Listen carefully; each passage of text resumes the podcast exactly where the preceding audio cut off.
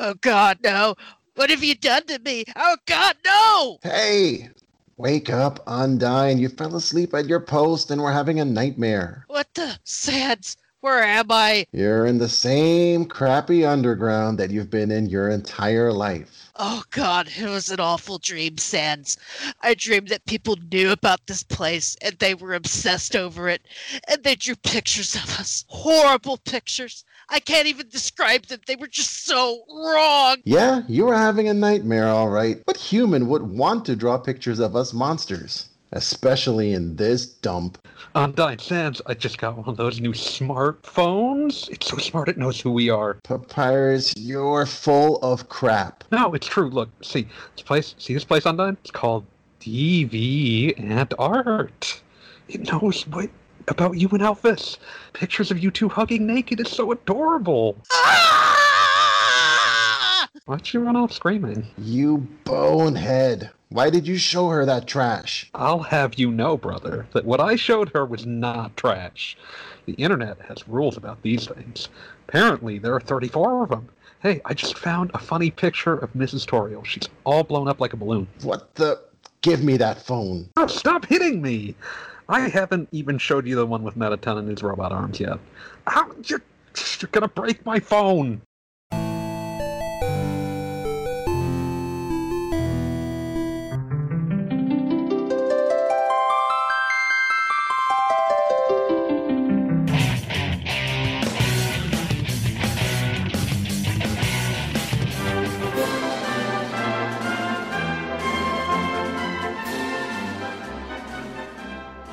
This is RPG Backtrack, RP Gamer's official retro gaming podcast covering titles from the early days of PC gaming right up through the consoles of yesteryear.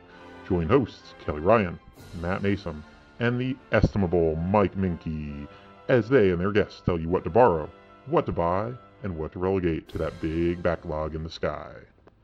Hello and welcome to RPG Backtrack, your regular deep dive into your favorite RPGs. We are a production of RPGamer.com, bringing you such fine podcasts like RPG Cast, which is your news show, and Q&A Quest, which is your feedback show, and we are your nostalgia show. With me is the Sans to my papyrus, Mr. Matt Mason. Oh, that makes me so happy. That's my favorite font. I, I was about to say, I think we're both kind of sandsy in that we're lazy, but I Oh, yeah. digress. And then uh, Mr. Q and A Quest himself, uh, David McBurney, Feedback nostalgic. and then new to the reboot, but uh, I I still know him from RPG Cast. It is Pascal Takaya. I'm here to profess my undying meh about this game. Oh, I see what you did there. Yeah, no, you don't have to look Yeah. very far. Well, someone Oh. was Sans anyway. well, we're gonna have an interesting cast because we got me and David, which are kind of the f- fan fanboys, fan people. We lo- love the game. Fan fans. fan, fan fans. And then we've got Team Meh over on the other side with Pascal and Matt. that that pretty much describes my feelings. I'm so happy to learn that I'm not alone tonight. Yeah, well, and so if you, I'll just point you to the review section where you can learn these things in advance. Uh, it's no secret that Yeah. uh, I didn't get it. Yeah. So, to, oh, go. Sorry. oh, sorry. Go ahead. Um, I seem to remember um, when. Well, I mean, this is already like trying to probably jump the gun again. I'll, I'll hold off until you're ready to get into the official segment, I guess. yeah, because we are going to take a quick break break before we get into it. But before we do, I just want to point out that this because I. I, I scheduled these shows months in advance, so I have no idea what's going to be going on. And I had no idea it was going to be coming out to Xbox, which I think was a couple of weeks ago, I want to say. yeah, that happened a few weeks ago. But Yeah, so per- perfect timing, but also crappy timing because we are going to spoil the shit out of this game. And it's really one of those games that you're best served going in blind, even though that's sort of impossible at this point, what, six years in, give or take? So, it, it just warning up front this whole cast is going to be spoilers. It's impossible to talk about without spoilers. So, there's your warning. You've been warned. And with that, we after this short musical interlude, we will be right back.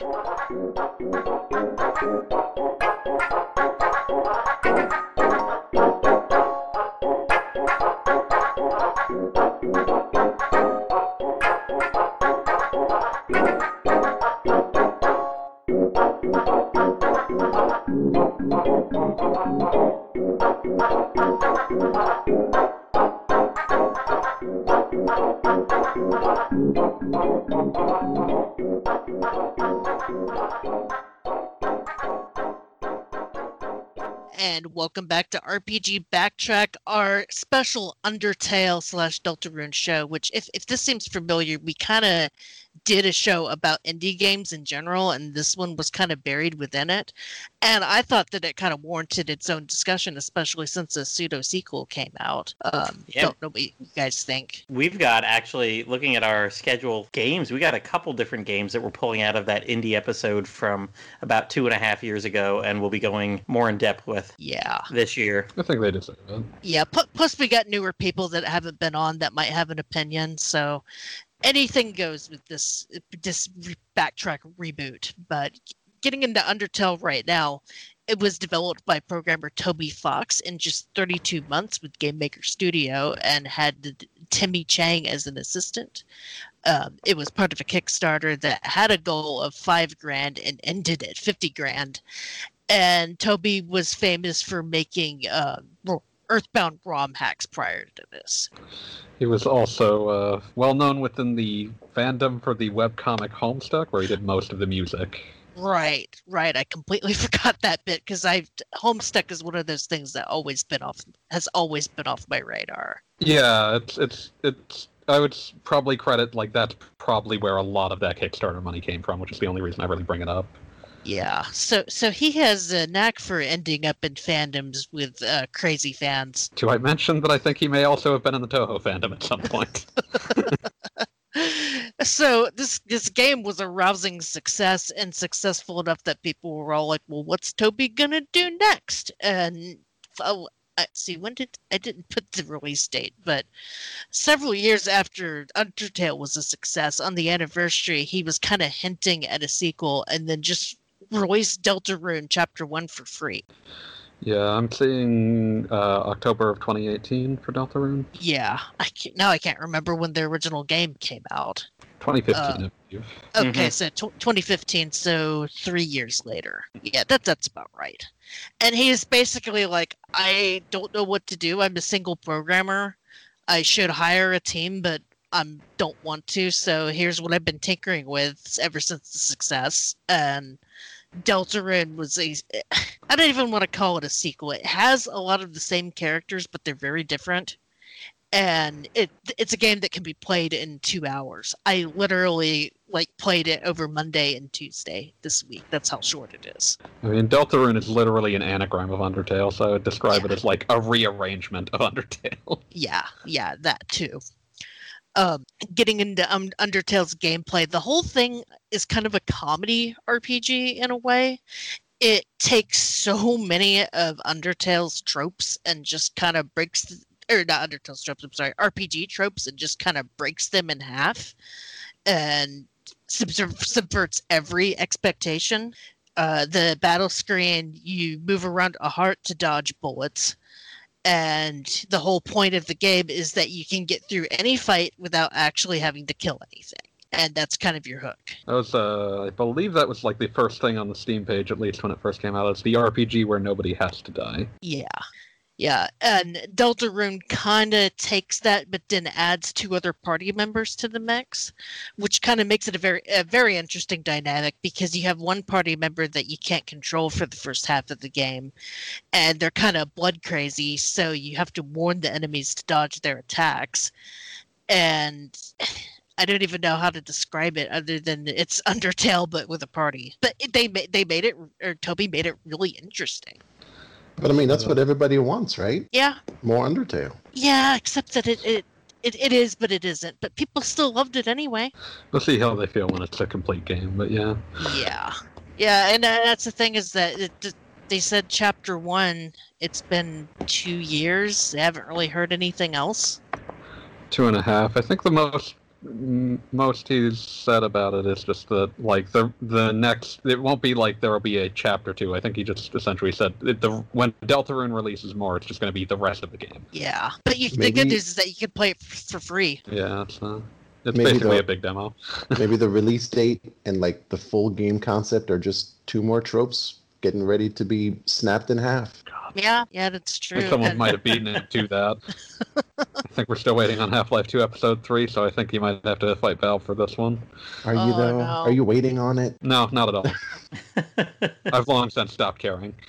Uh, It it's kind of how I feel about um the next Game of Thrones um book at this point. Are you, are you am I really waiting on it still? I don't know. oh gosh. Like I am, but am I? I, I, I feel like I have to read those all again to catch up to where I was. Yeah. It's been what Mhm. five years? I think more than that. I I think it's been about six years since I read them all, and then it's Yeah. like, eh. Yeah, I was late. I was late reading them, and it's been several Mhm. years since I finished the most recent one. I, I just love the joke that it's amusing that American uh, readers are finally knowing what it's like to have an anime catch up with the manga.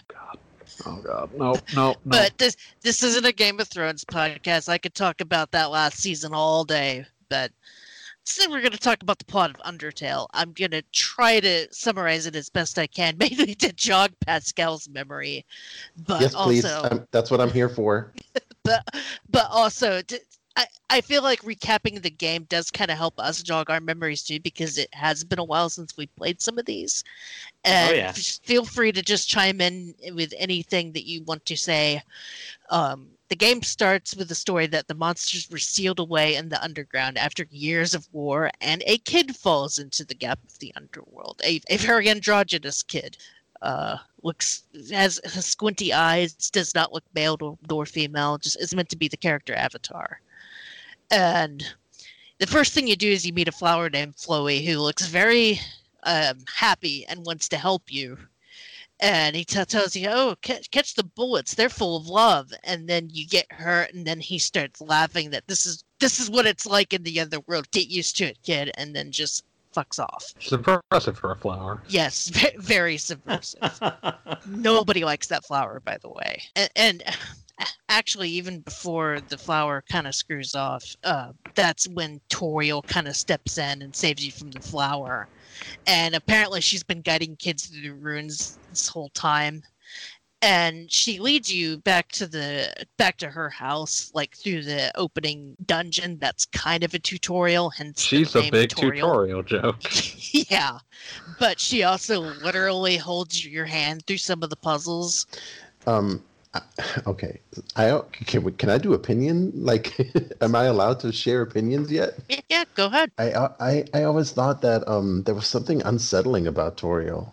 I mean, that's intentional. Yeah, Okay, not an opinion. All right, good. yeah. She she kind. I mean, you can kind of tell that she has an ulterior motive, especially once you get back to the house because she starts acting weird, especially if you bring up wanting to leave. Mhm. and she ev- eventually tries to go seal up the back of the house and then you get in the first real fight in the game with her and if you do what i did you kill her by accident and then you reload your save file and then spare her and then um Flowey comes up and is like i know what you did you cheated you just reloaded a save file you can't get a you're gonna have to live with your actions in this game. And I know that it's kind of trite to know what your save file does at that point, but that kind of freaked me out a little bit that the game knew what I was doing. it knew. It knew. Yeah. That's uh okay. No, I love fourth wall breaks like that. It Does something similar if you manage to spare Toriel with the first time through, but have killed an enemy before, where it just asks you like, what made her so special? Why'd you spare her and not anyone else? Yeah. Um, th- there's a lot of different variations depending on what you do in in the game, Mhm. and I know that there are YouTube videos that go into every single little one of them. But my my goal the first time through was just to kind of play through it straight like I would a normal RPG. That's the, me too. And I killed her and felt no regret and was like, yeah, let's get out of here. Yeah. No, I felt bad. I felt bad for killing the goat mom. So after after that, your kid makes his way through the woods, and then that's where you meet the comedian skeletons of the game, Sans and Papyrus, na- named after fonts, and they talk in their respective fonts, which is a cute little joke. And Papyrus is the taller skeleton and wants to be the royal guard, but he's also kind of stupid. And he sets up really stupid puzzles. Like in one room, he says that, you know, here's your puzzle, and it's just a junior jumble, which you can't even do in game. And I think one of them makes a joke about a, cro- a crossword at that point. You know, it just subverting expectations once again. And then Sans is the shorter of the two, but he's also into puns, but he's also Mr. I don't give a fuck um, his whole character arc is that he just doesn't care about anything. Or so it seems. Or yeah, or so it seems. We'll get into that. So once you kind of get through those all those puzzles and through the first town, you end up in a boss fight with Sans. Or no, I'm sorry, Papyrus. I'm gonna get them too confused a lot. Just so you know, you end up in a boss fight with Papyrus, and he talks about how he he has a special move and he's gonna use it on you. and then he turns you blue and your heart icon during the fight is like a platformer and you have to jump over bones. To which at that point that also really shocked the crap out of me because it was like oh i didn't know that the fighting was going to be different in the boss fights. So you, you basically outblast him. You can either kill him or spare him. I can't even remember how you spare him. It's, you just got to be insistent a lot with most of the bosses. Yeah. Yeah so um if you spare him he becomes your friend and then warns you about Un- Undyne, who is a fish woman who is the captain of the royal guard and this is where you're going through the waterfall area and kind of the cave area. Um, more, more puzzles more shops and just overall interaction and stuff like that. And eventually you you make it to her boss fight and that one involves you shielding from her attacks because you uh she's so tough that you just that there's no way that you can endure your, her attacks so that you have to shield She like her. she like stops you from moving, yeah and you have a shield instead to like sort of rhythm game esque go uh, block each attack. Yeah.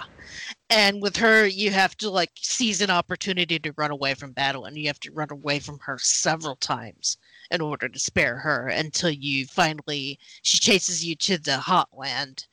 And once you run away from her at that point, her armor gets so heavy and she gets so hot that she can't move anymore.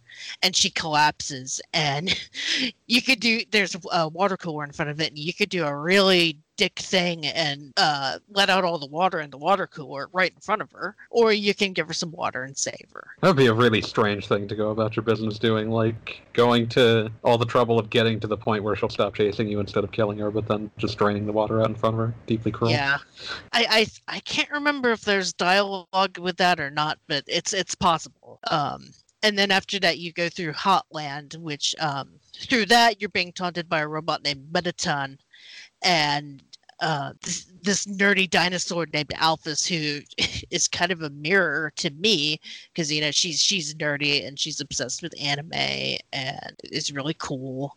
But you have um, several mini fights with Mettaton, and eventually, when you get to his boss fight, which has the best song in the game, by the way, when you get to his boss fight, his boss fight is a shoot 'em up, and then he turns into a sexy, sexy robot, and you do his shoot 'em up, and you spare him by getting his ratings past five thousand.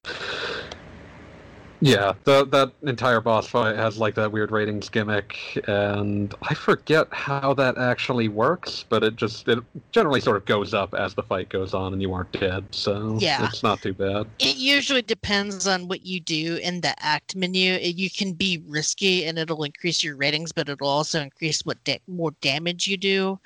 Um, there's items from a shop that you can buy before that happens that help increase your ratings, um, like a, a shapes a stake shaped like Mettaton. Um, th- there's all sorts of different stuff, but basically you gotta outlast him, and then he uh, reads a heartfelt letter, and I think you also knock off all his limbs at this point too. Uh, but yeah, but yeah. What what he's when once you spare him, he's happy that you made his ratings go up. So good for him. And then this about this point is when you're making your way to the castle and the monster you get in random counters but instead of fighting the monsters tell you about the human monster war about how several years ago a child fell into the underground just like you and toriel and asgore adopted the child I, f- I forgot to mention Asgore. At the beginning of the game, Toriel warns you about the King Asgore, who has a plot. Uh, but yeah, to, um, so they're kind of a big happy family. And then the child ate the poisonous flowers and died. And their son Asriel tried to bring the human back to the human world, but the humans saw that he was a monster trying to attack a child and kill him, or they thought that he the child was being attacked. And at I this point, oh, go ahead.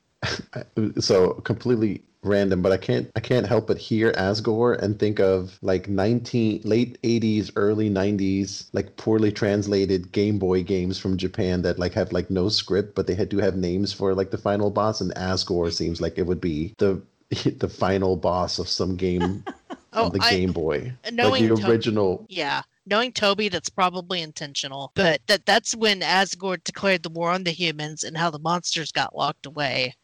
And now he needs seven human souls to break the monsters out and already has six. And that's been his plan the whole time and why all the monsters are trying to catch you.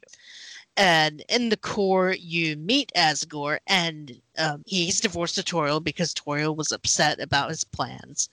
And it, it's kind of unsettling because he- you're expecting him to be mean and he looks really mean he's a big old goat with horns but he's really freaking nice. He's like happy to see you and stuff and he, but he's still upset because he knows what you're going to do and he just says look look we have to do this. Just think of it like a trip to the dentist. And i'm like well th- thanks asgore. That doesn't make me feel any better.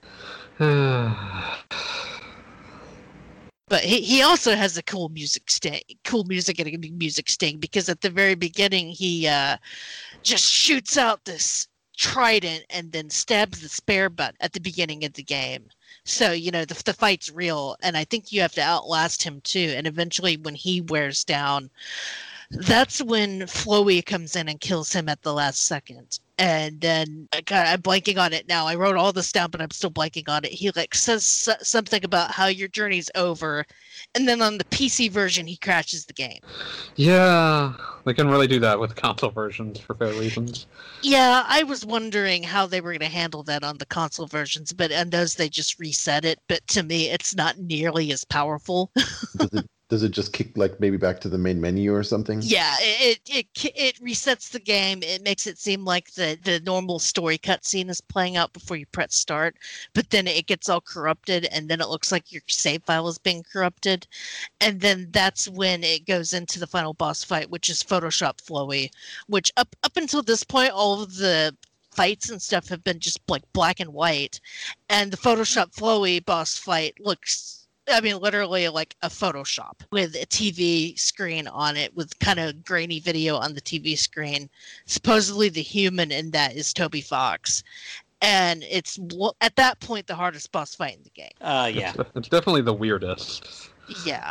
Um, luckily, Just saying something. yeah, yeah, it's it's already weird in a weird game. Lu- luckily, like each segment of that boss fight has checkpoints, so if you die, you don't have to start completely over. And yeah, you pretty much just have to kind of wait wait him out, and eventually you'll take him down. And he's like, Flowey's like, okay, fine. If you have a better way, I'm all ears. And then that's when you can start the new game plus. And at that point is when you uh, figure out what kind of ending you want for these characters. So technically, you have to play through the game twice. One moment, like it's some water. Or you can say, that was quite the trip, and not play the game again. I mean, it also take- depends on what you've been doing. Yeah, I take it that was your path, Matt. That was my path, man. I, I got through Flowey and was like, whew, yep, that, that was a game, all right. Uh, that, hey, look, I can get some free DLC on Cosmic Star Heroine. Sure, Uh. let me start doing that. And I, I hate to pull a Chris, but you really did yourself a disservice not getting the true ending. Oh, boy. But I under, I, I- understand. I, I've been known to do that on a lot of games. No, no Sorry, worries. Bravely Default too. But but to be fair, once you know what to do, the game is really easy to go through the second time because the okay, so You have to choose between getting a pacifist ending or a genocide ending. Pacifist. There are there are ver- different endings. There are variant endings, but Yeah. those are the big endings. Yeah.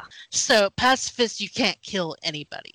And in order to trigger the pacifist, you also have to go back to visit Papyrus after you've beat him and go on a date with him, which is a pretty funny sequence. It, it plays out like a Phoenix Wright puzzle, even even has like the intense music like a Phoenix Wright puzzle. And once you get through the date, you become friends with Papyrus and you have to kind of do the same thing with Un- Undyne. It's not really a date, but you go to her house and make spaghetti and um, end up burning down her house by accident, but then she becomes your friend. And then, like everyone else I burned the house down of. Yeah. And then you go to, um, like, on your way to the core, you get a call from Undyne saying that she needed you to send a note to Alphys, and you have to g- go to Alphys's lab to send the note. Alphys and or there's like a huge confusion thing where it Undyne thinks that you're going on a date with her, or, but it was actually Alphys that. God, now I'm blanking on it. I'm sorry. You you just end up having to set them up basically. Yeah, yeah, that, that's that's basically what it boils down to. Because they they've been kind of cute on each other the whole time, and then after that, Alphys kind of. You've always had this feeling feeling that Alphys has had some guilt under the surface that you just haven't seen yet.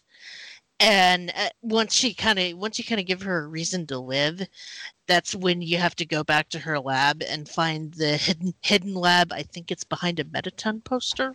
I want to say. Uh, but you go through the hidden lab and you find out that Alphys had been working for Asgore to try to create artificial souls instead of having to kill children. But the artificial something with the artificial souls went bad, made these monsters called amalgamations, and you have to basically spare the amalgamations to re- to release their pain. Um, the whole secret lab sequence is very freaking creepy.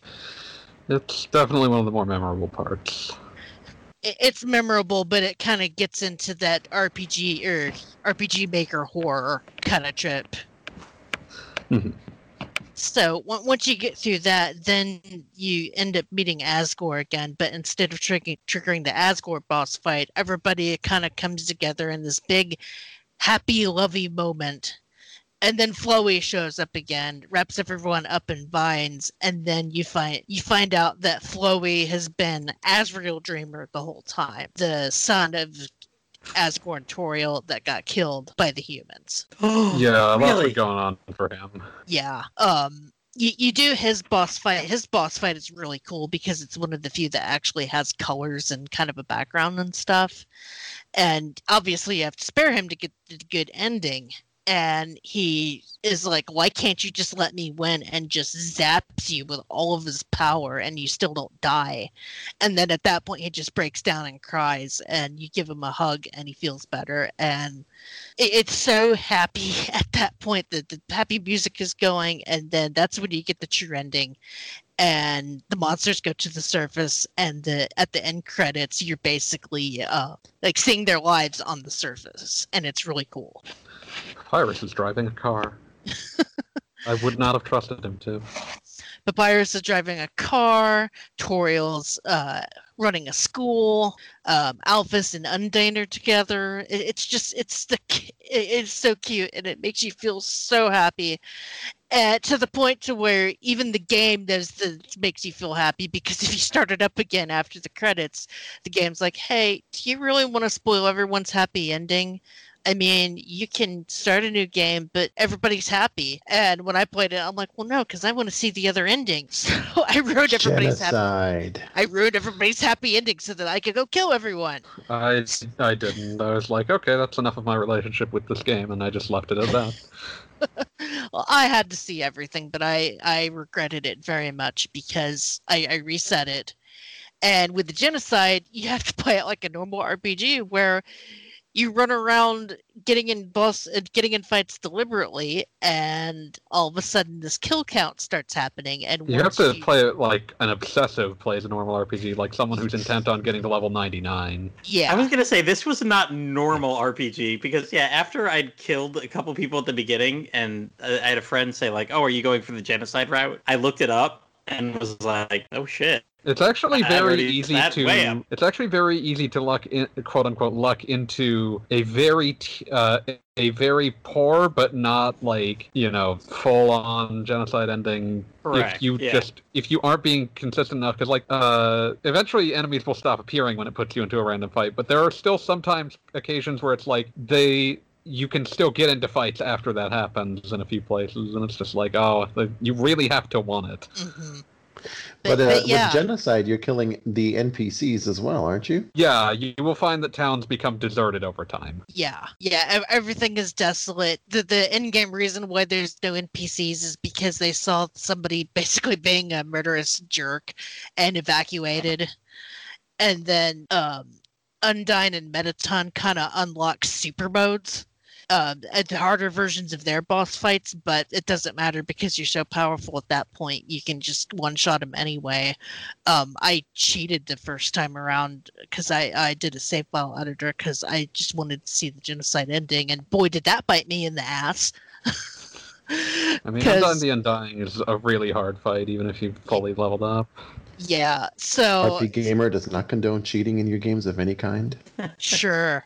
So, RP Gamer doesn't, but I do. so you're you're fe- so yeah, you're feeling powerful and you're determined to see this through to the end, and then you meet Sans, and Sans like you take one more step and you're gonna have a bad time, and I'm like screw you, I'm high level, I can take you on, and then I thoroughly got my ass stomped because Sans is the hardest. Bu- yeah. He's the hardest boss fight in the whole game. He arguably has the best song in the whole game. I'm kind of sick of hearing it myself. Um, he has one hit point, but high evasion. S and his bullet pattern and stuff is ba- I've I've described as the Battletoads turbo tunnel. It's not wrong. It's a little. It, it's more varied than the Turbo Tunnel, which makes it worse. but Yeah. Yeah, that that ending one because I've I've watched several boss um no hit one uh, ver- versions of that fight. Which my God, if you can do that without getting hit, you're a god.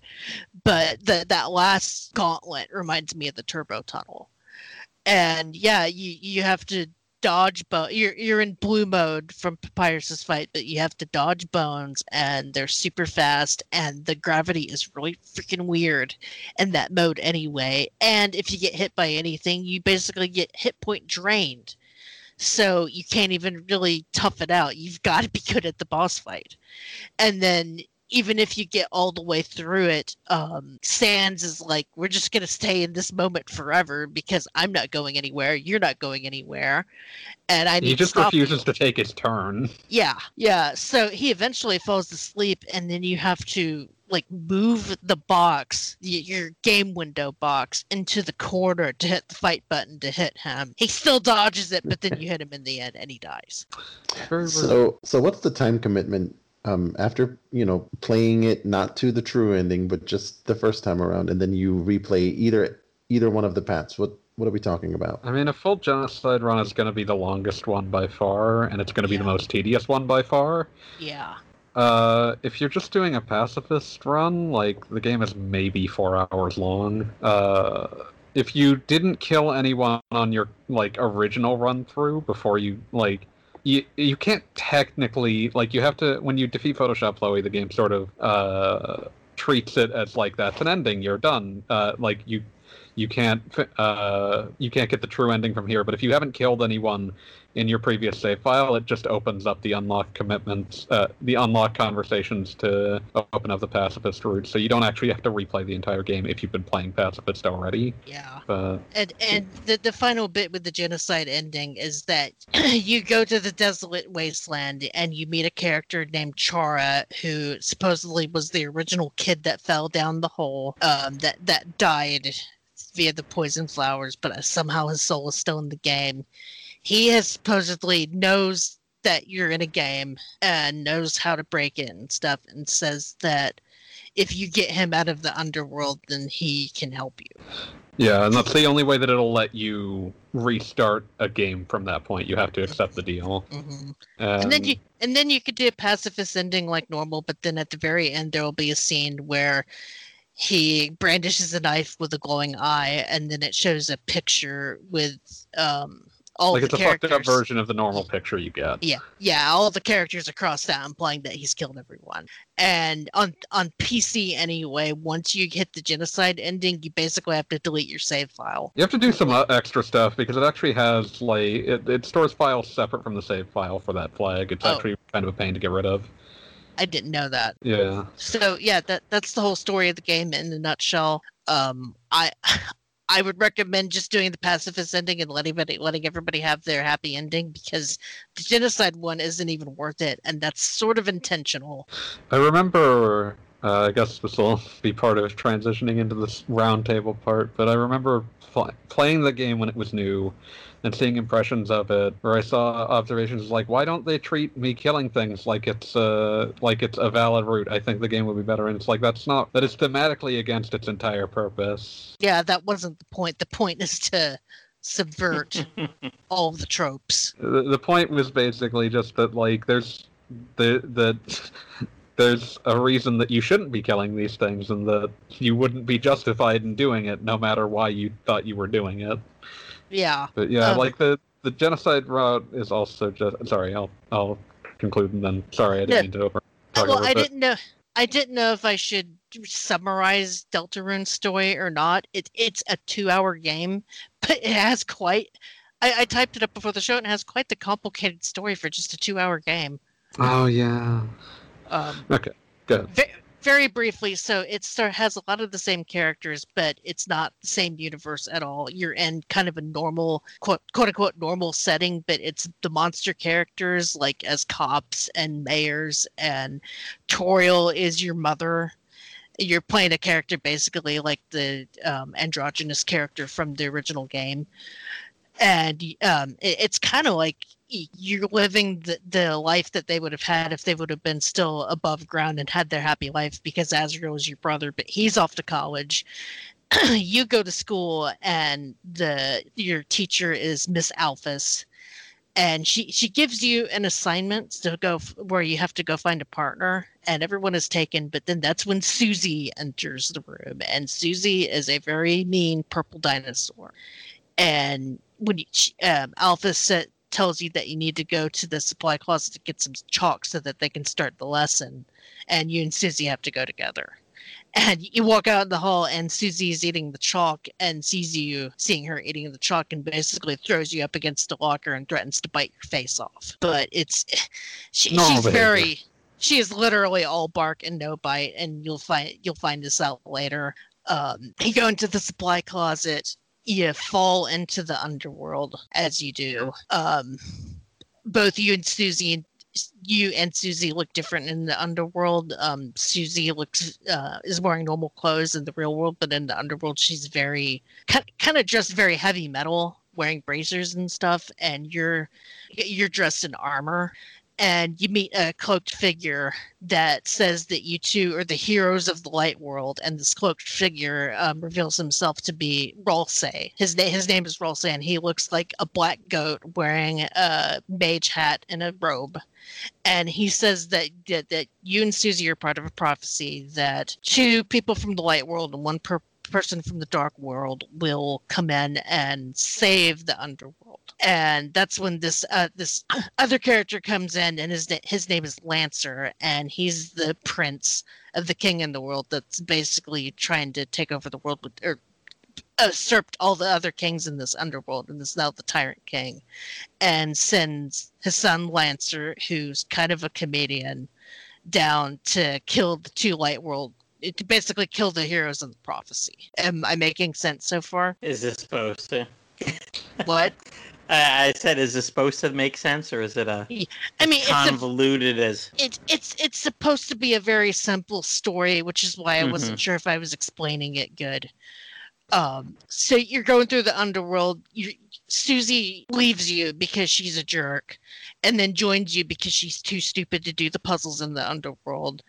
Uh, but she joins you very begrudgingly, and you can't control her in battle. And just like in Undertale, you're supposed to spare monsters, but you can't control this psychotic dinosaur, so you have to warn monsters about about her attacks.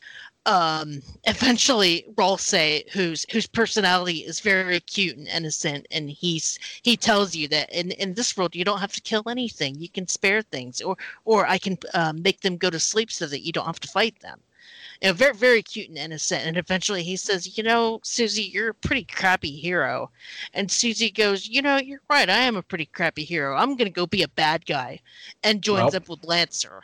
That's one way to solve your problems. Yeah, and her her and Lancer end up becoming like best friends, and they kind of annoy the crap out of you for like a good chunk of the game. And th- th- they become such good friends that Lancer realizes, like, oh yeah, my dad told me to kill these light worlders, but I don't want to kill these light worlders, so I'm gonna throw them in prison, and I'm gonna keep them in prison forever, so that they won't be a problem. I won't make my dad upset. It's all going to be good. Well, you, Susie breaks out of her chains because she's super strong, but once again, she's too stupid to do the puzzles. But she tries to leave you in jail and then see, sees Lancer, and Lancer's like, I, I got to kill you for my dad, but I don't want to. And Susie's trying to act all tough, and you're fighting Lancer in the fight, or like in an actual battle. And you're just beating the crap out of Lancer, and if eventually Lancer's attacks won't even try to hit you. And that's when Susie kind of realizes that Lancer is his fir- is her first friend that she's ever had. And that's when she goes back and saves you from the jail and it's like, you know, if you want to let control me in battle, you can now. And at that point you can control her her in battle, but you've literally got like 15 minutes left in the game at that point. so you go up the castle, you find Lancer's dad. Lancer's dad, the king, chews him out for not killing the Light Worlders like he said. Um, you get in a boss fight with the dad, and eventually you kind of wear him down. And that's when he's kind of like, Oh, I, I've changed my ways. I don't want to fight anymore. Hey, I'm really hurt. Can you heal me? And Ralsei heals him, and then he tries to kill you again and depending on how you played um, the scene plays out differently if you did pacifist when the king tries to kill you the um, entire kingdom kind of rallies up and comes and saves you from the king uh, led, led by lancer and lancer ends up becoming the king at the end and you get to talk, talk to everybody and say goodbye if you killed everybody then nobody comes to save you.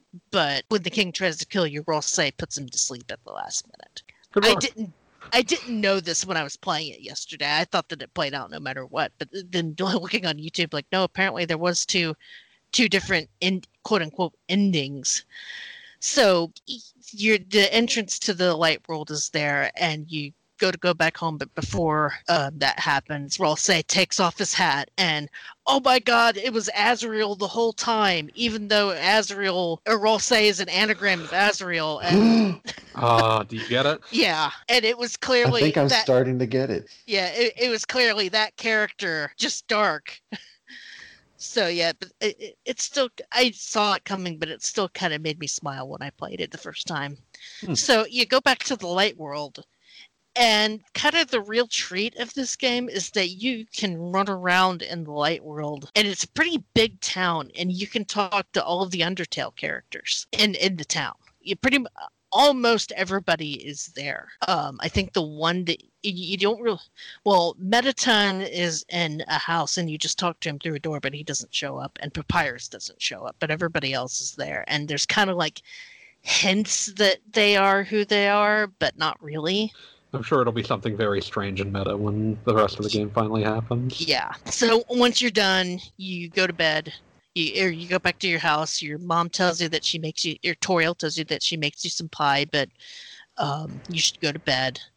And then you go to bed, and you, you wake up, and the character is being control is like clearly it gets up but is clearly being controlled by something and then rips out his heart throws it in a bird cage and then brandishes a knife and has a red eye kind of just like the ending of the original undertale. And then that's when ch- it says Ch- chapter one the end. And if you played it like me you're like oh no! Why you gotta tease me like this toby? And the answer is the first hit is free. Um, yeah yeah but that that being said, eh, it really was nice at the end to be able to talk to all the Undertale characters. That's really kind of the reward of that whole experience. Hmm. And the game, the game Deltarune is free. You can, it's on the eShop for free. You can literally play the game in two hours. It, uh, they say that you need to have played Undertale first. You really don't have to, but you're not going to get a lot of jokes. It's more just that it doesn't really hold much into interest if you haven't played Yeah. Undertale. and they they also do you know toby being the troll that he is there's also some interesting subversions there because at the beginning of the game it has you make a character like there's a heart and there's like this this ve- this soul needs a vessel so make a head for this vessel. And you go through the whole character creation process and naming it and everything. And then they say what a beautiful vessel you've made. It's now it's time for us to throw it away because at the end of the day you have no choice in this game. So beautiful troll at the beginning of the game. It, it kind of sets up your expectation. And they kind of do a similar troll later in the game where Susie and Lancer want you to make a boss to fight. And there's like stuff with guns and lasers and stuff. And then there's also an option to make the boss a duck. But the, the exact same thing happens where you think that you're going to fight this boss. And the joke is that you made this duck and made this lame boss. But they said, we're, we're throwing this boss out anyway because you made it lame. Very rude. so, so yeah and uh, i mean the, the story is good in undertale but i think what makes it so charming for me anyway is all of the just dumb subversion jokes like that. And and i say dumb like not in a not in a mean way but more just like in a oh ha ha that's so clever yet i feel so dumb for falling for that kind of jokes It's uh, it's you know, it's a very. If we want to get into like our opinions about Undertale at this stage, Yeah. uh, yeah so hope hopefully i haven't bored the crap out of you guys on the show or you guys the audience by doing the summary but you're like kind I'm- of got to I'm- remember the game Yeah, I'm gonna go ahead and leave. This was informative. Thank you. so i just fu- i Thanks just for joining us, fulfilled what a- Pascal. Yeah. i just fulfilled what a youtube video could have done Listen, this is much more convenient than sitting and watching a video because I could just listen. Um, yeah. So you can just Eh, put eh. this on as a commentary track while you play Deltarunes. It has about the same length as the game, probably. uh, i but don't think I, that i'm that articulate for um a commentary track but regardless i've summarized the game and kind of what you're in for just for you know for people that need their memory jogged. And we're to take have a short musical interlude and when we come back we're to kind of have a little round table with our thoughts and feelings about the game. So stick around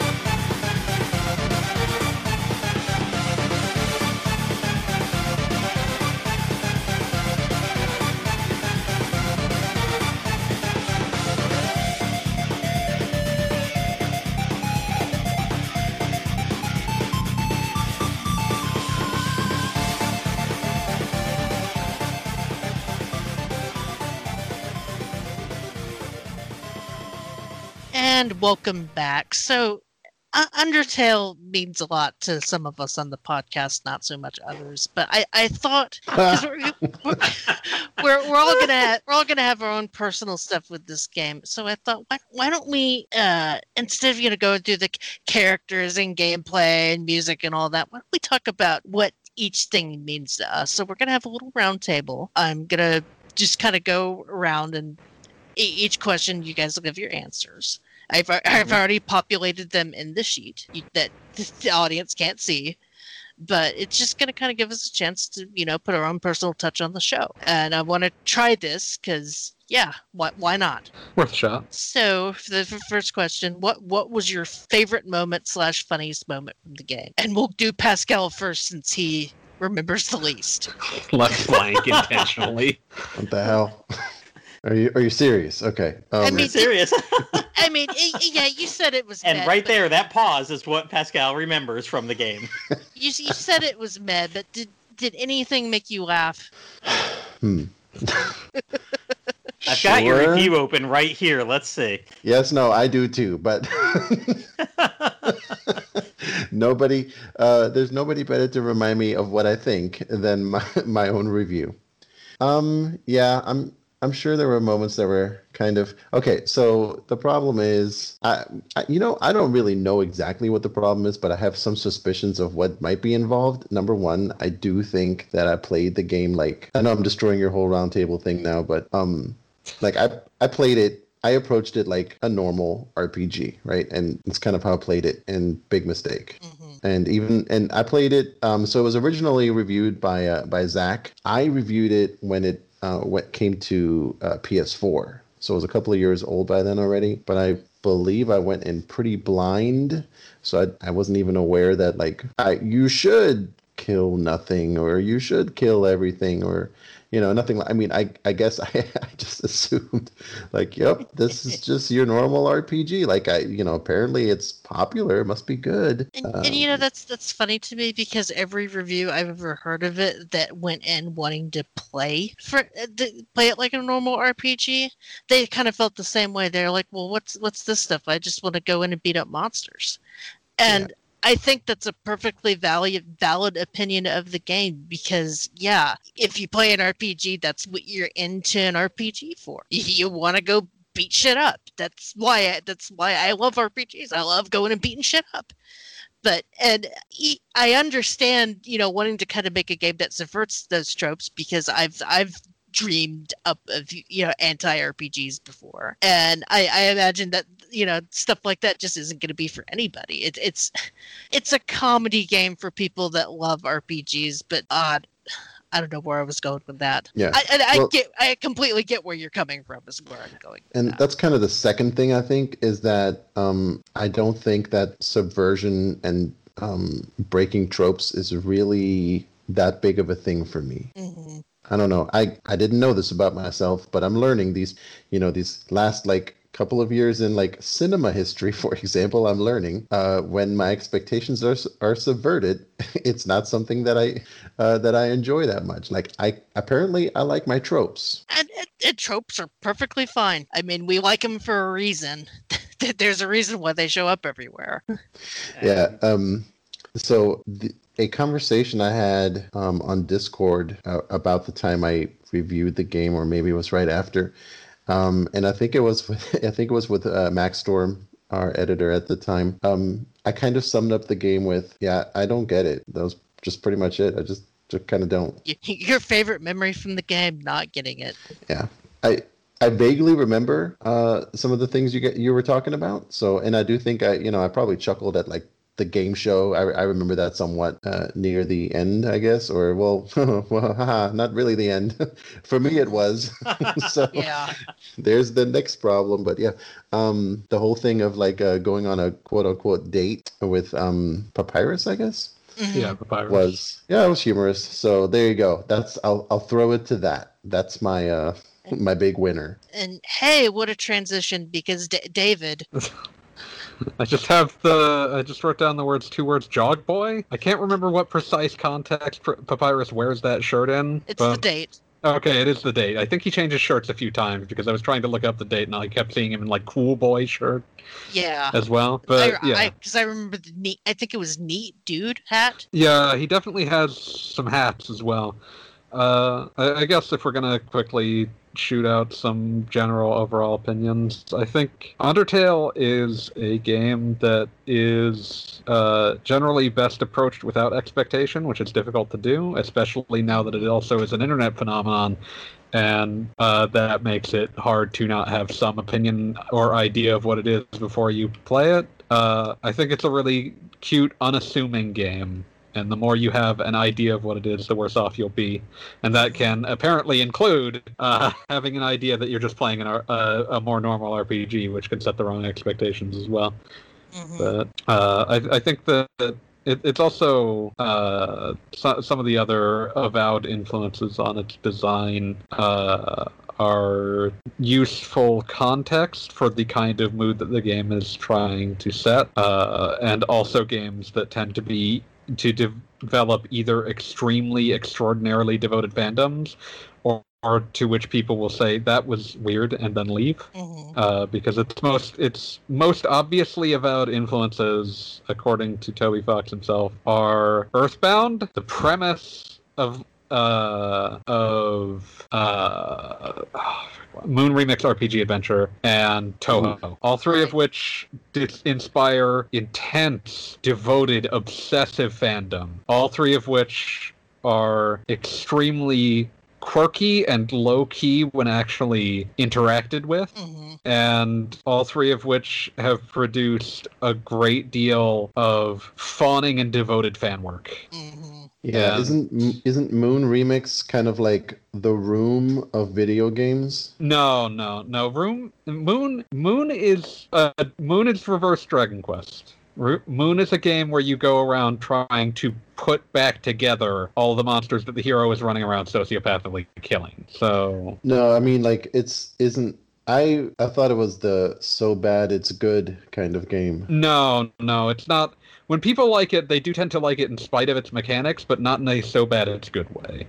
Are, are you sure you're not confusing it with that very shitty 8-bit game that came out on the Switch recently that was Oh, Shiomidu Hito? Yeah, yeah. I mean, this is possible because there was there was a recent release of yeah, and I thought maybe that's what it was. There was a recent release of Moon and there was a recent release of Hoshi o Miru Hito. Recommended not to confuse them, but I, I, I think the titles might be a little bit different there. Just, uh, they're they're more similar if you just translate the Japanese, which is just like stargazers. But, okay.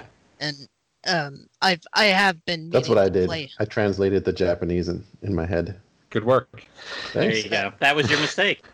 uh, yeah, I have been meaning to want to play Moon um just to, you know, see where the influence come from, but I've also heard that that's a very obtuse game to get into even for RPG standards. It's it's extraordinarily obtuse. It's not really an RPG. It's an adventure game. Okay. Uh, but the other thing to say about it is that uh, by by Toby Fox's own admission, he couldn't play Moon because it was only in Japanese. So it was more the ideas of Moon that influenced him rather than the aspect of playing it. Yeah. Hmm. But they definitely share a sense of like I, I would not say that Undertale does any subversion without purpose, and I would not say that it's even really calling you out for playing an RPG like an RPG, but it is very much built around the idea of playing an RPG, playing a non-RPG, interacting with anything like you would an RPG in any other context is going to produce behavior that is uh,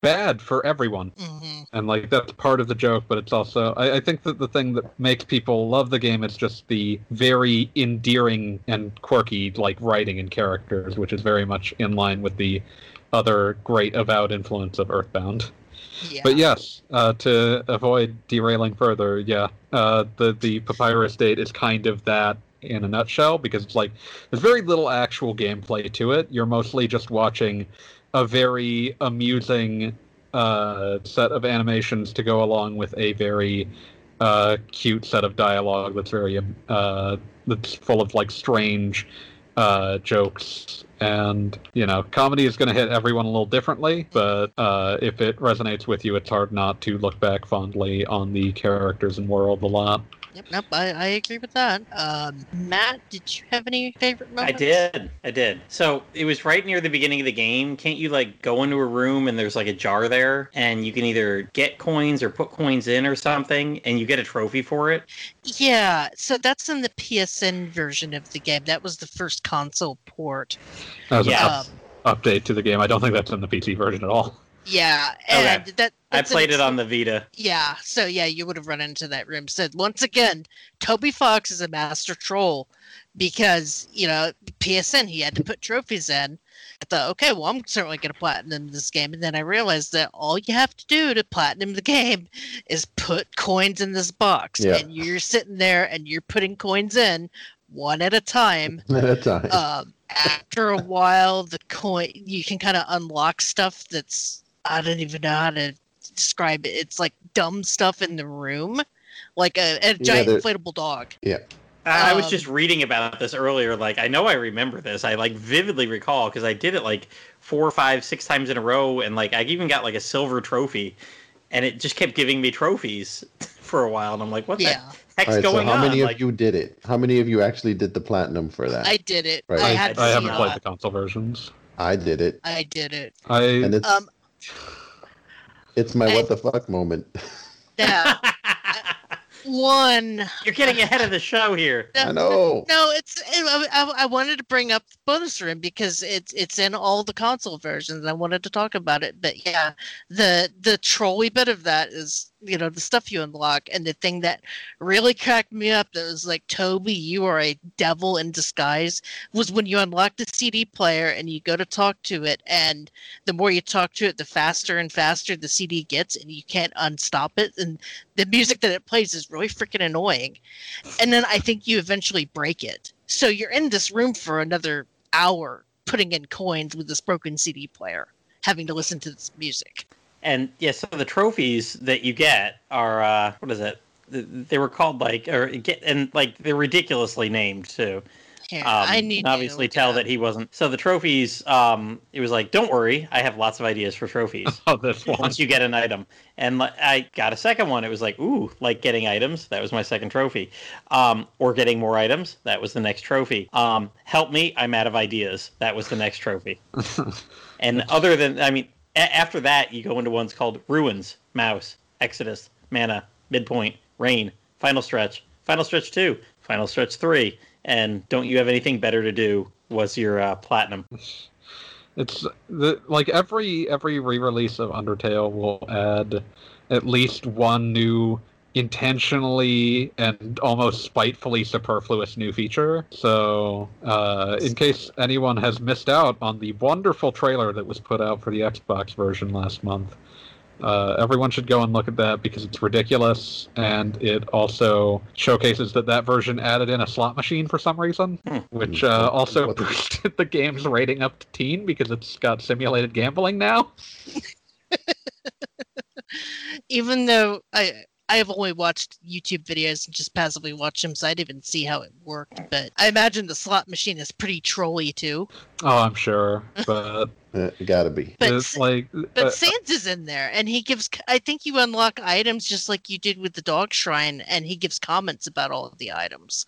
yeah, if you just want more dialogue, it's there. Yeah, But I, I do want to bring up the my favorite of those like Toby Fox makes a joke about not having an idea is probably the physical release of Undertale, which I don't know if all versions had this, but at least some versions had a reversible cover. So the regular cover was this was the very stark like just a black background with the Undertale logo on it. But the reversible cover was just that, but in parentheses next to it is just the word still.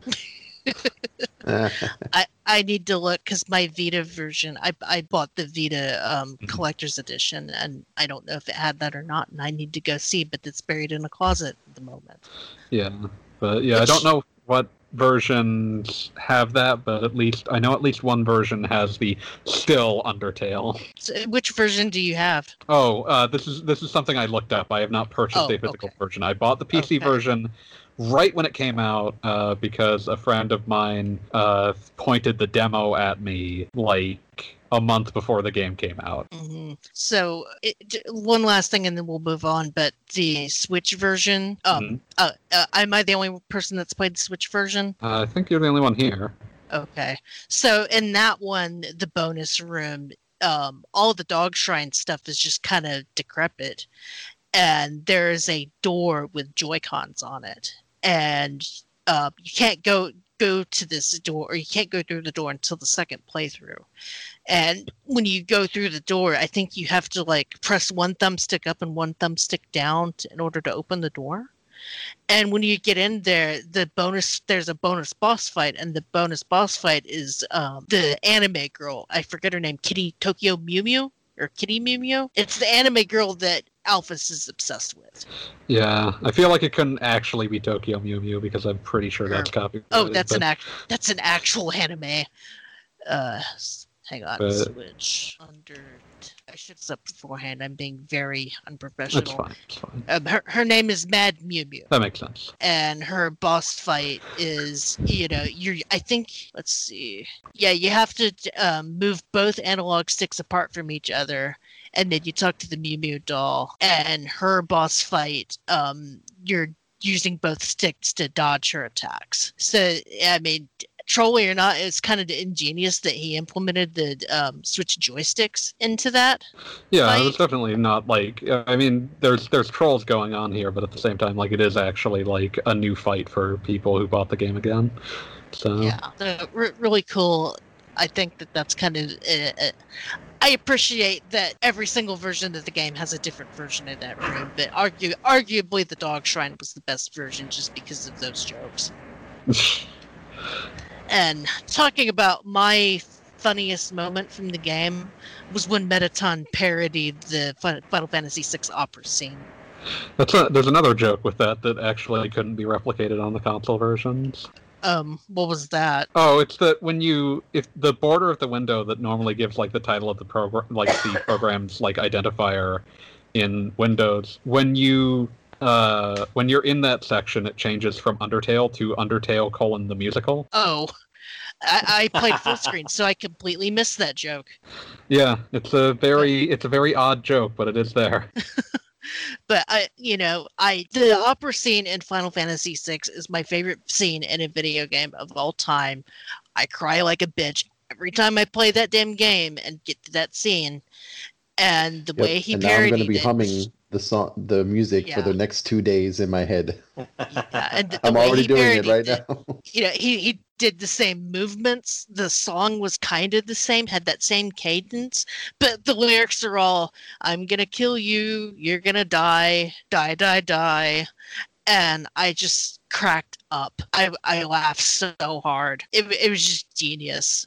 Um, yeah, and then there's so many funny moments in the game, and it was really hard to pin one down. But that one, g- g- like, just got me in my nostalgia feels. Uh, going kind of opposite, I think Pascal, you already said yours. Um, what was your most WTF moment from the game? Yeah, it's, it's just because I didn't like getting trolled. But sure enough, like a sucker, I'm, I'm getting the trophy for it. Yeah, You got me. trophy people. You say you do or you don't. Don't.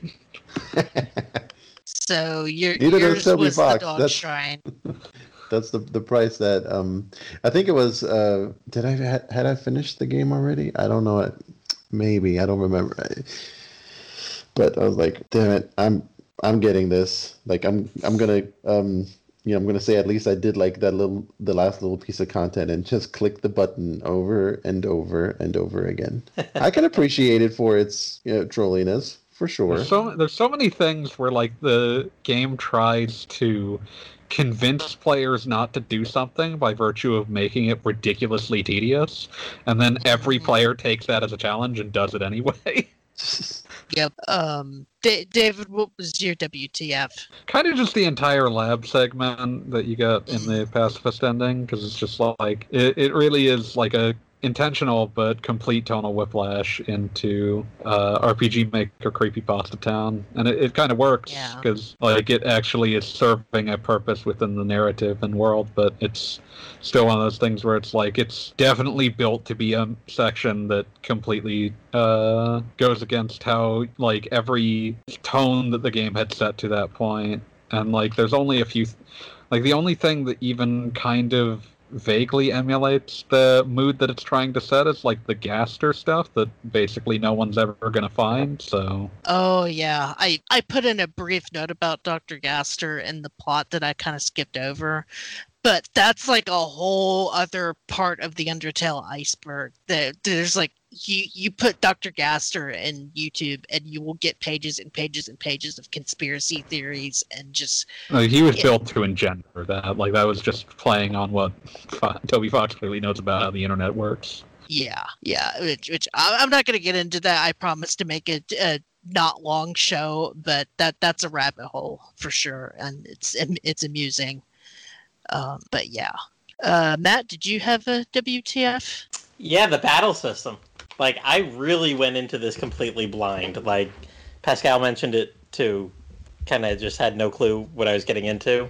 Um, you know, and again, skipping ahead to you know when we talk about our memories.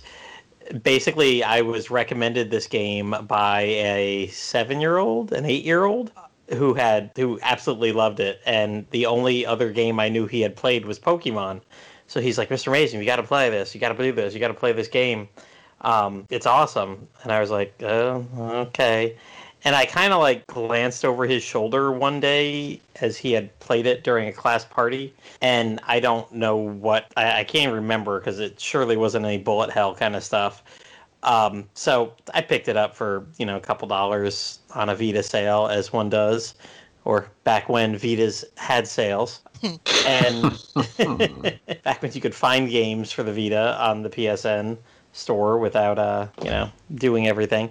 But i picked it up for a few bucks and was like ah sure i'll give it a try. And this kid kept pestering me all summer long and finally i was like all right i'm just going to play it. Let's go ahead. And yeah within very quickly i was like what the hell have i gotten into here?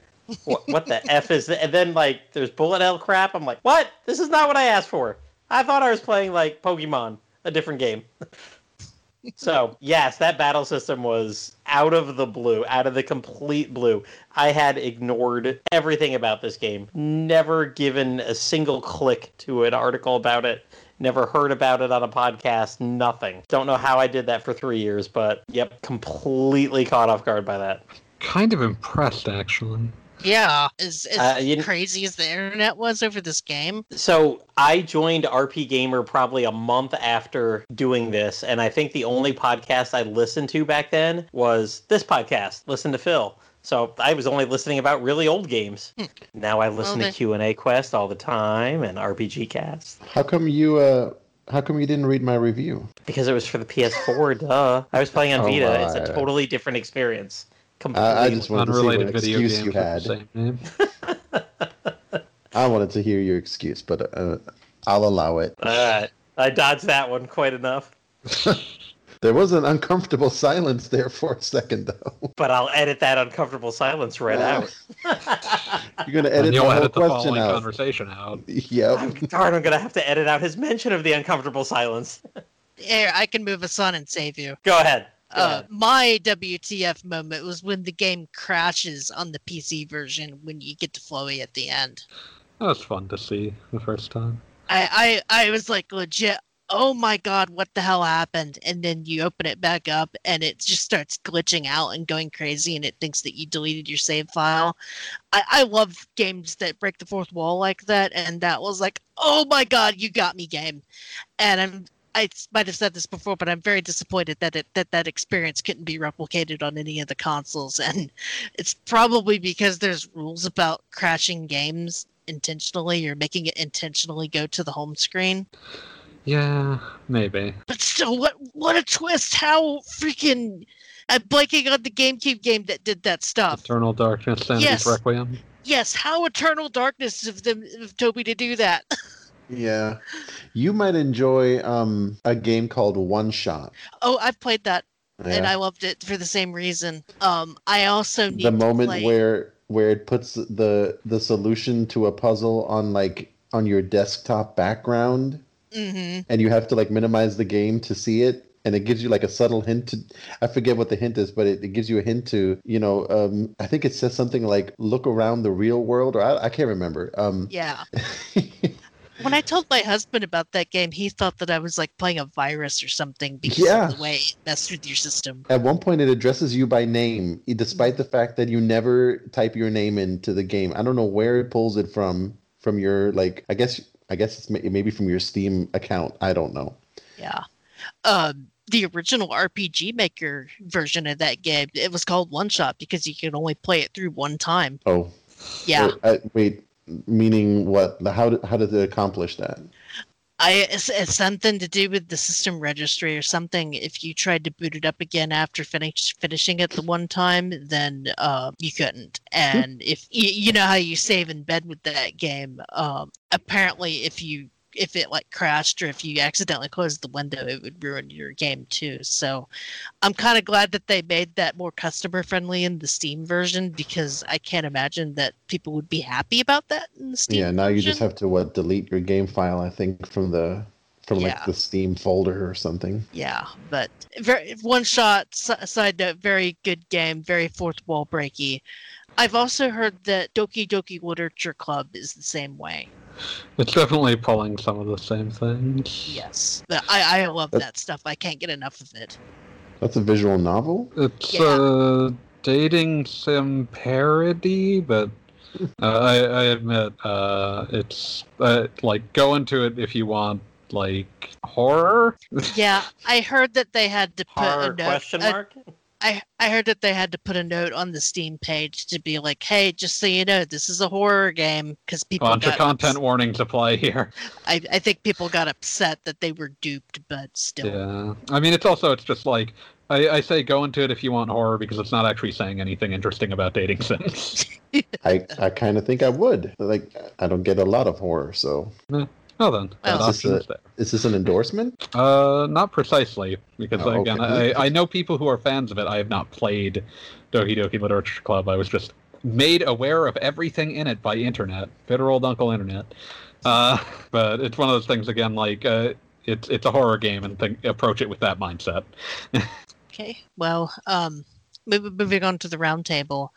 Um, favorite characters because I think that, I- I, it's, I think that's the strongest point of this game is the characters. Yeah, I think Pascal's and mine are left blank for very different reasons. Go Yeah. on. I see, I see where you're going with this.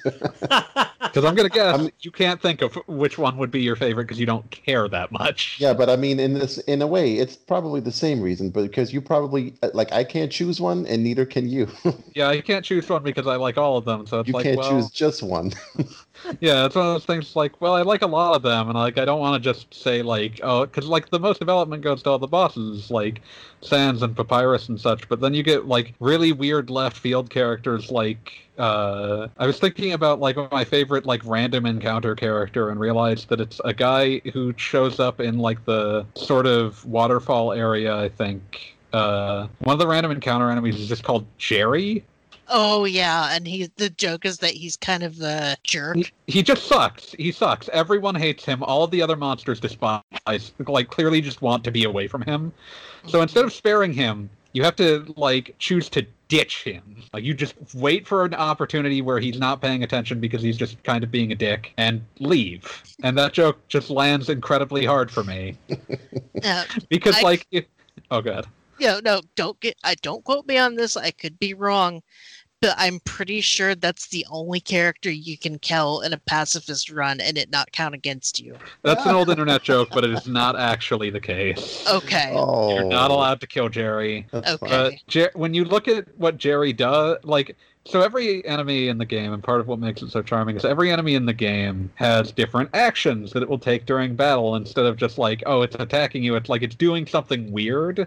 And for Jerry, it's like it does. He doesn't even attack you. He just it, like the narration just makes it clear he's being generally irritating. Mhm. Like he's just, it's just like he's like uh like pawing around with dust all over his fingers, or Jerry sneezes without covering his mouth.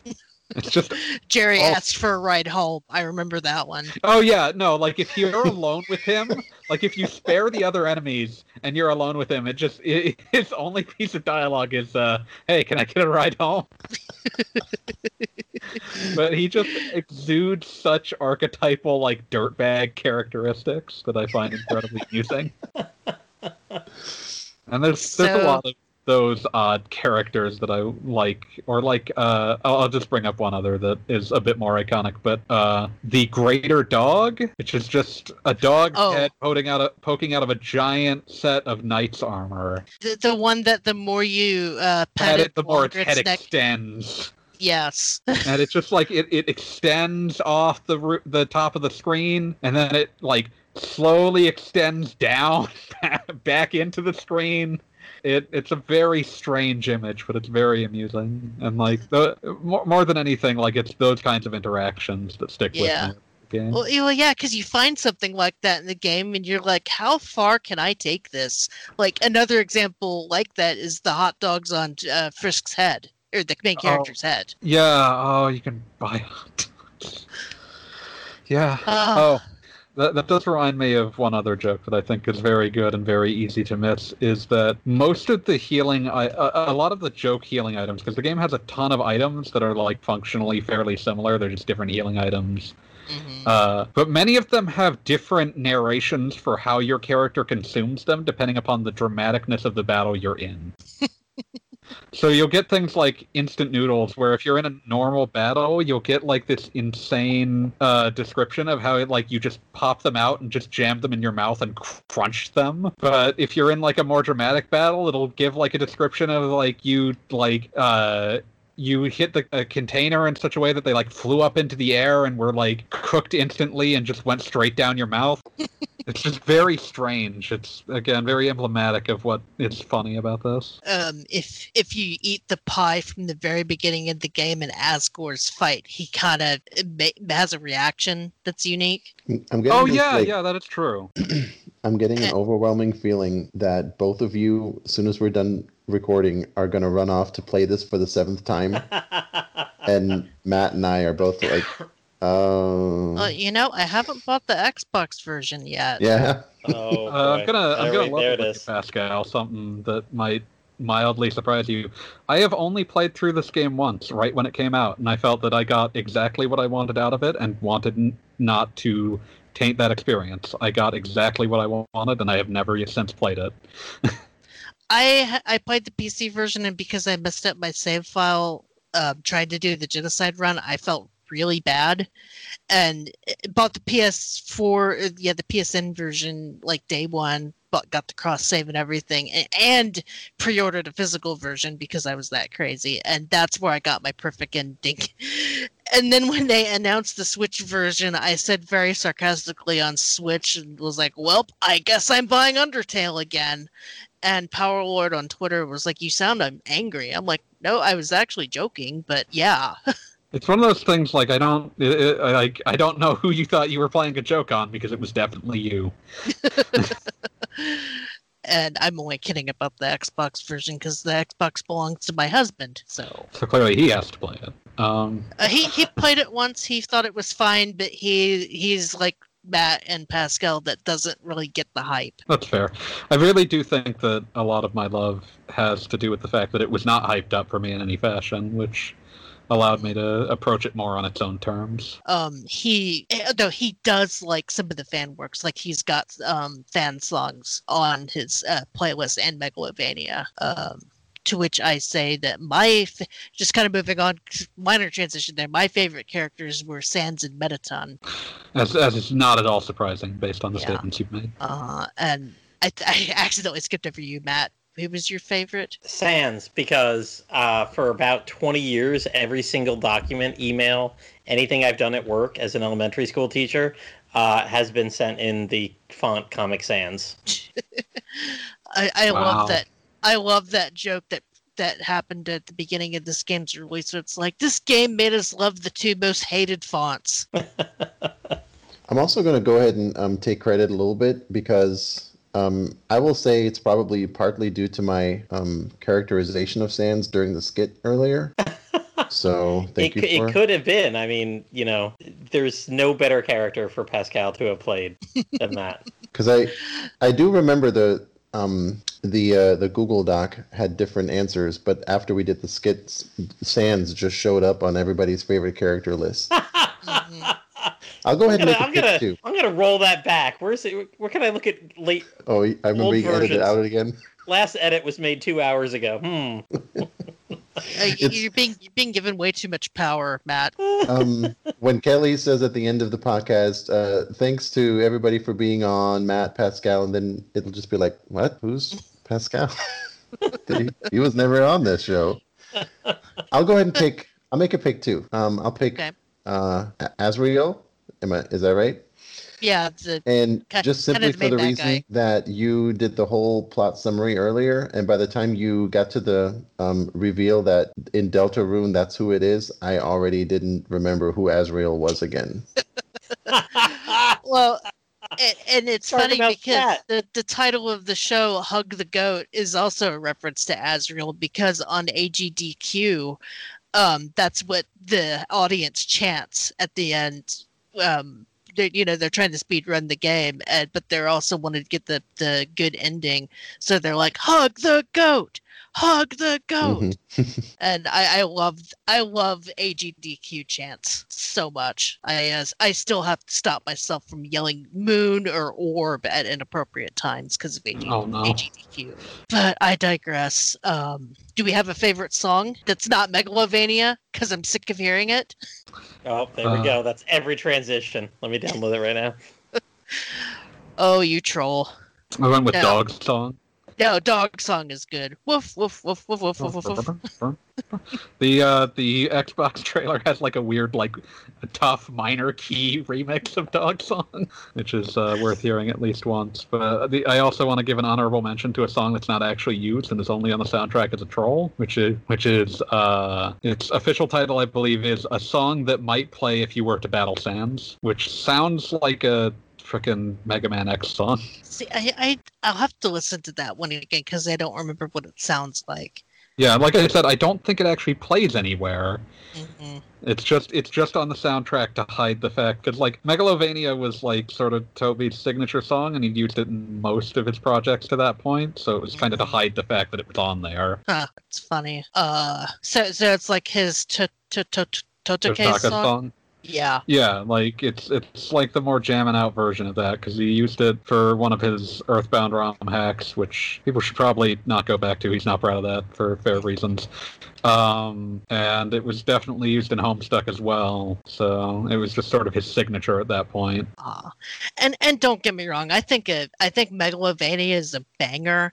It just it's one of those meme songs that pops up everywhere now. That It's very overexposed. yeah yeah. So it, because of that, my real favorite song is Death by Glamour because that just it's such a dancing happy song. I, I, I was taking a shower and I have a Bluetooth speaker in my bathroom, and my husband was like, "Were you listening to Undertale music in the shower?" I'm like, "Yes, Death by Glamour." There are worse things to be listening to in the shower. But but also um Papyrus's song "Bonetrousle" is my phone's ringtone. Oh yeah, that was that was one of the ones that stuck in my head as well. The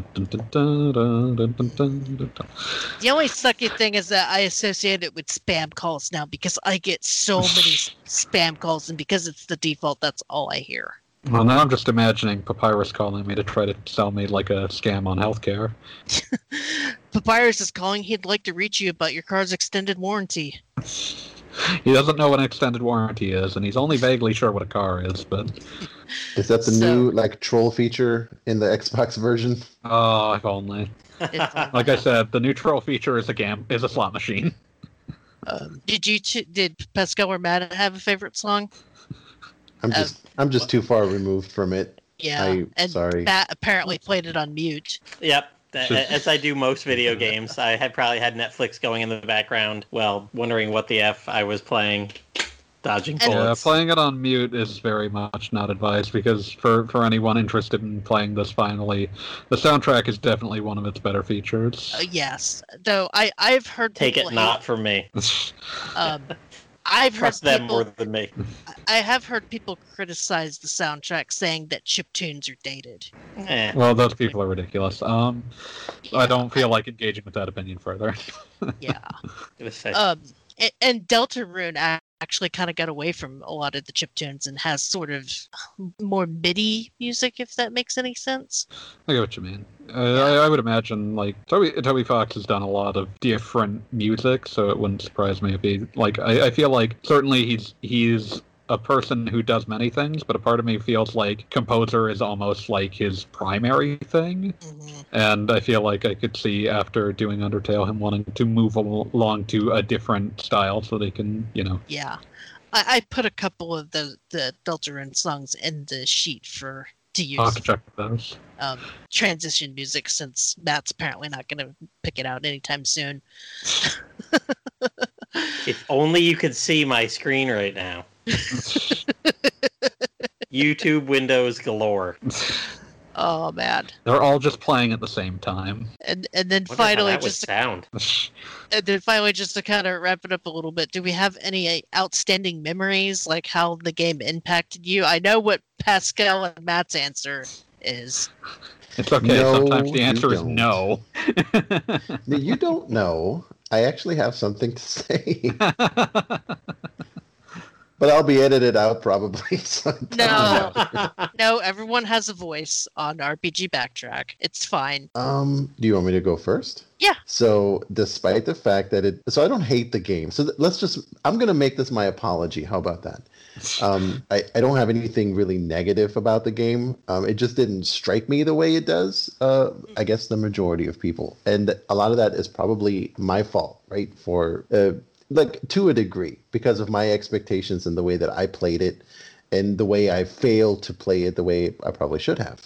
So um, the way that some, the same way that sometimes um, a game that you really enjoy kind of goes down in your memory over time as not being so favorable. So um, and this isn't this isn't like just because you guys were talking it up, right? That kind of helped. But even before that, I've, for like for a while, it's kind of been floating around in my head as like, you know what? I am gonna replay that someday because um, like I would be interested in trying the the genocide and the pacifist runs and like you know uh, along the way I'll I'll give it a like a fresh uh shot in uh, to make an impression because I, I just really don't remember the the way you guys do.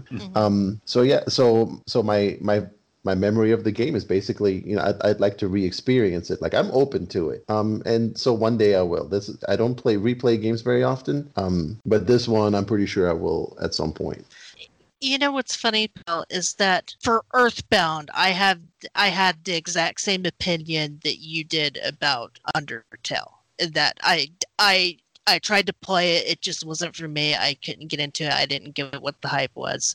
And then when I played Earthbound for the backtrack last year about Earthbound and Mother 3, it finally kind of clicked with me and I kind of went from being a hater to being like, you know what, I, it's it's not bad. It's not four hundred dollars on an SNES cartridge, good, but I, I enjoy the game. So it, it's kind of interesting seeing you feel the same way, uh, wanting to go back and try a game that you were kind of lukewarm on again. because it, it it does things and has things that I generally enjoy, and the uh, and the combat system actually I think might be one of the bigger draws for me to go back Mhm. It's really strong, actually, because it's always very unique. because of the uniqueness. Yeah, yeah. So mo- maybe even more that than like the story, just the the challenge and I don't know, and you just the overall package. Yeah.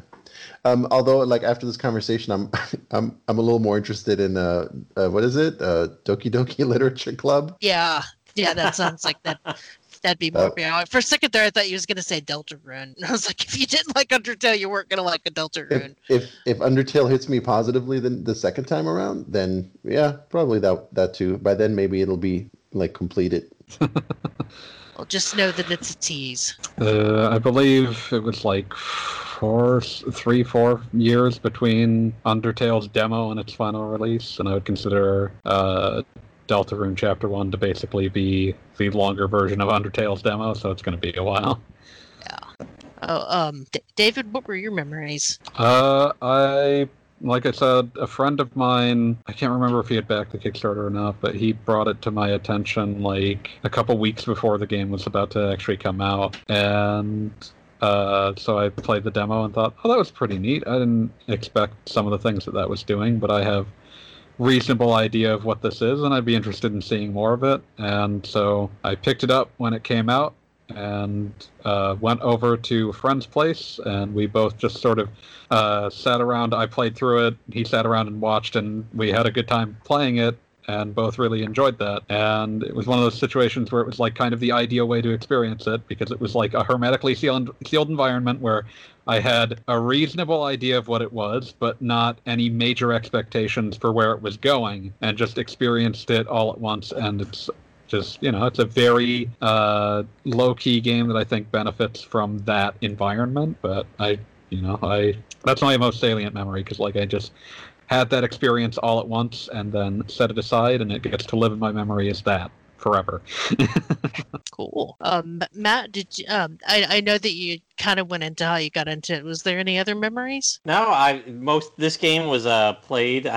um, thanks for the first year I brought my son to camp, and over the summer I usually do summer camp, um, but just like nine to noon every day, and then I used to just drive home. But uh, my sons can now go to summer camp with me, and a couple years ago, Um, was the first time he could, so suddenly I was like at camp from nine to noon every day, but then camp goes to three o'clock. So I was just like sitting in my classroom, like, what am I going to do every day from like noon to three? Um, I most decidedly did not write my master's degree thesis, which is what the initial thought was. But I uh, brought my Vita every day and popped out a lot of short games, um, most of them like one a week or something. And yeah, so my memory of playing this was sitting at my desk, feet up on the table, um, leaning way back and watching Netflix while playing this and being pretty much what the fuck the whole time. Well, I can't What think did- of a better way to spend a summer. yeah, well, I can think of lots of ways, but you know, we'll go with that. Oh, no, no, sounds cool. Oh, well, Um, playing video games, yes. Well, yeah, of course. Um, get, getting into my memories. So, um, I bought it on Steam at Thanksgiving weekend. I think a couple of months after it came out initially, and I spent that whole Thanksgiving weekend playing it because I, you know, finished the the normal run and then the pacifist run, and then I was trying to do the genocide run, but I couldn't figure out how to trigger it, and I eventually had to look at. I beat the game like three times, thinking, "Well, I killed all the bosses. What am I doing wrong?" And then realized that, well, no, that's not how that works. You have to like actually go kill everything, including like normal monsters. Like, yeah, the quote unquote Oh, the quote unquote normal ending has like a million variants based on what bosses you killed. yeah, yeah. I didn't know that, and then you know got stuck at the Sans fight and felt like I had kind of uh, like, well, there there went half of my weekend. but I mean, the game just really did resonate with me. Um, I did, some fan art. I drew Mettaton dressed like David Lee Roth because for some weird reason in my headspace, uh, I thought, well, David Lee Roth does high kicks and Mettaton does high kicks, so let's just draw him doing that. And I made it very 80s, and it was one of the one of the first five drawings I did when I started dr- drawing again seriously because I was coming coming back after a, a like five year hiatus. Um, so that was pretty cool. And I I love the crap out of the game. I think it is an awesome game, but I I also understand why people are kind of sick of it because of the fandom, and I've heard that the fandom is awfully toxic. Um, just the, the horror stories I've read about, like uh, fan, fan artists getting c- cookies with pins in them because somebody didn't like their ship. Yeah, I mean fandom fandoms full of teenagers tend to do that. Yeah, but that that's you know all fandoms have their crappy people in them. It just seems like some people are crappier than others. Um, oh, and I also uh, carved Flowey on my Halloween pumpkin one year, and then Sans on my Halloween pumpkin, and had like two people get it. So that made me happy. but yeah, I, I think it's an amazing game. I I think it's worth playing. Just like we all said, kind of go in blind, and you'll be golden. If you've gotten to this So- point of the podcast, you're not going in blind. Nope. We've That already where I was ruined it for you. Maybe they skipped ahead. So if you hear this recommendation, you're screwed already. Yeah. Sorry. This is the power of Sorry. nonlinear editing. You put that recommendation right at the start before the story summary. They don't listen to our podcast. I mean, they already downloaded it. Our metrics are fine. Oh, true. So I, I think we're ready to put a lid on this one. We I, th- I think the new format went ex- exceptionally well. Um, got everyone got all of us talking about it for sure. Um, any final thoughts? Anything you want to add before we put this to bed? Oh, I'm gonna let Jesse put us to bed here in a minute. well, um, j- just a reminder RPG Backtrack is a production of RPGamer.com, which is your one stop shop for RPG news, reviews, impressions, podcasts. We get an excellent Discord community. We we are awesome. Uh, you guys are some of my best friends that I've ever had. Aw, Mhm. that You- goes along with part of my or- ending. You meant the Discord. Or Well, are you yeah, but- talking to us, like the no, three well, of like us. uh, like I We're in Royal the. Discord. I consider Matt a very good friend, and I talk Oh, to I Chris see. and Anna every day. And uh, jo- Josh is one of my best friends, and I, oh boy. purposely name dropping other people. Well, that, Pascal, you should have just taken that and left it alone. yeah, well, Pascal, you too. And we just- oh yeah, yeah, that's how that works. we just don't talk very often. Getting verbally body slammed. Just keep listing more people aside from us. Uh, Alex, A- Alice. Uh, Yeah. oh, Pascal, you're awesome too. Go down the list of former staffers, Robert. I never talked to Emmanuel, but I'm sure he was pretty cool. but I'm sure he's already on your friend list. Come on, Pascal. You know we love you. Listen, it's it's listen. There was just only so many people allowed at the birthday party. I'm sorry. But yeah, um, I guess I guess the lesson is that friendship truly is magic, especially when you name drop other people. But th- th- thank you, um, Matt, for co-hosting, and Pascal for sh- um, showing up and talking about it despite your uh, despite your trepidation. I I feel bad I now. guess you're welcome. Man, your participation trophies in the mail. yeah. Yeah. but I, I, I def, I earned it. I mean, I, I, I, I mean, was you actually not prepared. reviewed the game. I mean, you know. Okay. Yeah, hey, writing reviews is hard. no, no, I was being sarcastic. I, I earned the participation, right? Like I, Yes. um, my uh, contributions were usually the same. As, uh, in other words, um, I don't know. I, I don't remember. So for what it's worth, And and, so and if of course, you played Undertale and it wasn't for you, that's okay. For some of us, it wasn't. and and for, if you and for loved it, David, Great. David for being my other good cop. Thank you. That way I'm not wasn't outnumbered like I was on uh, uh, Persona Five. I regret not being there for that. I would have been its most strident defender. Oh, was there a lot of negative on Persona Five? Uh, so the the funny story that's infamous now is that I I went in there as uh, good cop. Josh was medium cop, and uh, Sam was bad cop. And at the end of the day, it merged merged into Josh and Sam both being kind of bad cop, and I was, you know, like guys, it's not that bad. Sad cop. It- it- yeah, It's Bad not cop and that bad. cop. Bad. and, and, and then the, at the end of the, at the end of the show, they're like, that was oh an god, I, interesting podcast to listen to. like oh god, I feel There were horrible for making you for making You're you hate talking the about game. you're talking about Persona Five, like consistently like five out of five rated across the board, right? Yeah, yeah, they just it didn't click with them. Meanwhile, I freaking love that game. So Oh, I love it too. someday when Royal gets uh, comes up, there's another Persona Five podcast. Someday Uh-oh. when we get a Switch port, Oh Uh, man! Second that happens, I'm playing the damn thing again. Oh, Sony must have like a dump truck full of money at Atlus. Oh, they they definitely they definitely want that to not move anywhere for the time being. But I was I was trying to put this to bed and we got horribly distracted. Okay, Uh, now though, but th- thank you, David, for being good cop. Thank you, Pascal, for co- coming on to share your sort of memories, your fuzzy memories, and of I'm- course, I'm- days. I'm amnesiac cop. and, then, and of course, There Matt, who go. has to be here regardless, but had something to say. Con- contractually Matt- obligated. I, I have Matt, heard who had more to out be of Matt here. this time than half the podcasts I've been on. well, usually the reason we have you on is because I haven't played the game, so we need you to like. Don't worry, the I show. played all games for some reason.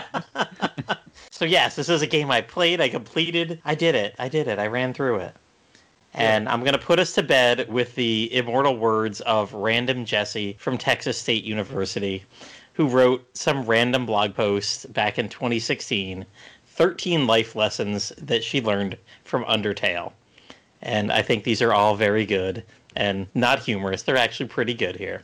Uh, be num- number one, be wary of trusting strangers. Number two, not all conflicts need to be resolved with violence. Number three, sometimes putting aside your own needs for somebody else's is best. Number four, friendship carries more than popularity could ever promise. Number five, as long as you have passion, you can achieve anything. Thank you, Morrie from Dragon Quest VIII, for that one. Uh, number six, Never be afraid to be yourself. Number seven, a little charity is always nice. Number eight, never forget about the ones who love you. Number nine, keep a certain tenderness in your heart. Number 10, the past does not always have to reflect the future. Number 11, your true friends will always be there to support you. Number 12, forgive those who are worth forgiving. And number 13, always stay determined.